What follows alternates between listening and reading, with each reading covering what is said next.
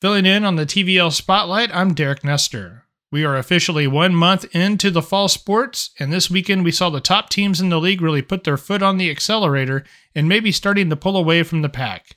Multiple close, gutty wins on Friday night on what turned out to be a gorgeous night at the park. Today's TVL Spotlight is brought to you by BND Buildings, the Washington Health Mart, and Brent Runnebaum of Big Iron Auctions. Where else could we start but the incredible back and forth between Centralia and Troy? The game proved to be the best game not only in the TVL, but maybe across the state. After a scoreless first quarter, it looked like whoever came out of this game was going to earn it to the max. Finally, midway through the second, Bowden Bennett took the bubble pass from quarterback and carried it 34 yards to the touchdown to make it 7-0 Troy. Bennett's finished with 96 yards receiving in the game. Centralia answered back with a strong drive cap by Brock Reineke, short yardage touchdown catch to tie it at 7-all. After a 3-yard Tritton Talley score made it 14-7 going into the halftime break, Troy knew they needed to have a solid third quarter if they were going to remain in this game, and boy did they. First, it was a 4-yard pass from Hartman to Jarrett Norris, coupled with a 32-yard pass to Christian Etherton. Norris was the leading receiver for Troy with 130 yards. Etherton was the big play threat with a couple of 20-yard catches. The downfall for Troy was even though they were earning the touchdowns, they failed on the back-to-back two-point conversions, leaving 4 big points on the board. And with 27 seconds left in the third quarter, the Trojans led 19-14. The defenses would step up in the fourth quarter and keep another scoreless for the majority of the quarter, but after a big defensive stop, Centralia offense found a spark, and it came in the form of Drew Gibbs. With Centralia marching under a minute, Gibbs would punch it in for the final Panther touchdown, part of a 200-yard rushing night for Centralia, and icing the game with the Panthers up 20-19. Centralia with the win goes to 4-0 with their annual Donnybrook with Jackson Heights next week. The Cobras lost to Riverside on Friday for their first loss of the season. Troy falls to 3-1. They take on Mar Hill on Friday. Next up today is the battle between cross-county rivals, the Clifton Clyde Eagles and the Washington County Tigers. The home team Tigers had yet to really be tested this year, giving up only 10 points per game and out to a 3-0 start. In their way on Friday was Clifton Clyde, a team coming off a tough loss to Axelon. As Jeff said on Friday's show, you know this Eagle team was going to walk in with a bit of an attitude, and that's exactly what we saw. Clifton Clyde would strike first blood on a 45-yard punt return for a touchdown to make it 8-0. After both teams were left off the board in the third quarter thanks to some hard-hitting defense, including a stop by the Washington County defense inside the 10-yard line when Clifton Clyde looked like they were getting ready to throw the knockout blow. Washington County's offense would finally break through in the fourth quarter as Ludick would hit Adrian Geckel from 7 yards for a score. Geckel had 2 receptions for 49 yards, but the Tigers' surge came just a bit too late after Jack Sconcy found Drayden Reed on an 8-yard strike. Time would run out on both Washington County and Clifton Clyde would win in a gutty game from both of these teams. By now, you all know that Jeff is a sucker for a good defensive game, and that's what we saw between these two. With the win, Clifton Clyde goes to 3-1. They travel to take on the 1-3 Lincoln Leopards Friday night. Meanwhile, Washington County is now 3-1. The Tigers are at Bennington in Week 5. After an up-and-down first few weeks of the season, Cody Trimble's Valley Heights Mustangs had an opportunity to pick up a big win as they were taking on Republic County team that so far this season were giving up over 40 points per game on average. This game stayed close all night with the two teams trading scores early on. Republic County took an early 8-0 lead on a 41-yard rush, but Valley Heights answered back quickly as Max Shanks would find Caden Dummermuth on a 35-yard pitch and catch to tie the game at 8. Dummermuth finished with 50 yards receiving and 53 more on the ground.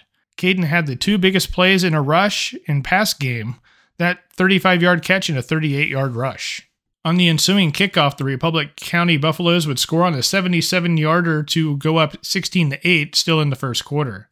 It would remain that way until midway through the third quarter when, surprise, surprise, Jaden DeWalt would make his presence felt on the first of his 2 scores of the night. It wasn't a huge night for DeWalt, but by any means with only 62 yards, but his 2 touchdowns late in this one were key for Valley Heights. The team traded defensive stands. Neither team was able to force a turnover. That clearly would have opened it up for their team, and we stayed deadlocked at 16 as the clock went to zeros, and this game was headed to overtime. The Buffaloes went on offense first, and after moving the ball a bit to start the drive, Valley Heights would stonewall Republic County on the goal line and get the opportunity to finish it off, and they did just that. After a penalty pushed them back a bit, DeWalt would call the game with a 15-yard rush to finally finish it out 22-16. Valley Heights takes it over Republic County. In total, Valley Heights finished with 162 rushing yards, with Case and Bigham earning 58 on 16 carries and the aforementioned Caden Dummermuth adding 53 of his own. Valley Heights is now 2-2. They take on 2-2 Salina Sacred Heart on Friday night at Kansas Wesleyan University. Sacred Heart, despite being 500, has been outscored by their opponents on a 2-1 clip, giving up 108 points in 4 games by only managing 50. We go from a team that has only scored 50 points to a team that hangs 50 on a consistent basis, that being the Axtell Eagles. The 3-0 Eagles played host to 1-2 Lynn, and remember I said earlier there are teams really starting to stomp on the accelerator? If they didn't already, it's safe to say Axtell has kicked it into the highest gear and they come out with a purpose and took care of Lynn 56-0. The crazy thing about this Axtell offense is the wide range of weapons. The amazing part isn't that Isaac Detweiler threw 4 touchdowns, that's become the norm for Isaac. It said all 4 of these went to 4 different wideouts. He hit Grady Bussing for 30 and Brandon Schmezel for 48. Schmezel adding another on the ground from 16. Detweiler also had connections from 19, Evan Bussing, and a 12-yarder to Eli Brocksterman. In total, 149 yards passing and those 4 scores. Axtell finished with 228 total yards and 45-point mercy rule win over Lynn. Listen to this. This coming from Sports in Kansas. Quote, Axtell ran 18 total plays on Friday. They scored on 7 of them while converting all 7 two-point conversions. Just an uncanny ability to find the end zone and make their opponents pay for mistakes. Lynn was led in rushing by Dylan Oldie, who had 33 yards. Bulldog quarterback Gavin Turk added 15 and connected on 4 of his 7 passes as well. Oldie also led the team in tackles with 3 above a host of Bulldogs, each earning 2. On the night, though, Axtell once again looked like they could do no wrong and grabbed their 4th win of the season. Axtell takes to the road the next couple of weeks with appointments with Blue Valley in Week 5 and Hanover Wildcats in Week 6. 2 teams hoping to turn around their fortunes in 2022 met up at Schrader Field on Friday as the 0-3 Frankfurt Wildcats hosted the 1-2 Donovan West Mustangs. After being shut out last week against Linden, the Frankfurt offense had to shake off the dust a bit and come back with a vengeance in this one, as they did just that in a 54-6 victory. Wildcat quarterback Wes Anderson was phenomenal in his game with 4 passing touchdowns on an 11 of 19 passing night, finding both Lane Lewisu and Trent Harden on 2 separate occasions. But it was the running game of the Wildcats that really sticks out in this one. Big Brock Armstrong had a grown man's game, 16 carries and just a ho-hum 271 yards rushing. Armstrong has been such a consistent contributor to his Frankfurt team, and as only a junior, look for him to continue to be. In total, Frankfurt finished with nearly 500 yards in total offense. For Donovan West, it was a tremendous offensive night for Braden Simmons. Simmons finished with 114 rushing yards to go along 73 yards passing, including the Mustangs' lone touchdown, hooking up with Kelby Windmeyer on an 18-yard strike in the second quarter. Donovan West finished with 223 yards of total offense, but on this night just lacked the offense to get past Frankfurt in a 54-6 Wildcat win. At 1-3, Frankfurt is on the road this week taking on the Lynn Bulldogs. Donovan West drops to 1-3. They travel to Hanover on Friday night. The Blue Valley Rams opened up district play on Friday night against Twin Valley League rival, the Hanover Wildcats. The Wildcats jumped on the board early and had a quick 16-0 lead before Schreiber found Zoller with a 45-yard touchdown pass. The Hanover Wildcats would return the ensuing kickoff and push the lead back to 16 at the end of the first. The Rams continued to run the ball well on the ground, with Bergman leading the Rams with 72 yards on the ground and Schwert going for 41 yards, but the Wildcats proved to be too much, with scoring 22 more points in the second and then ending the game early in the third.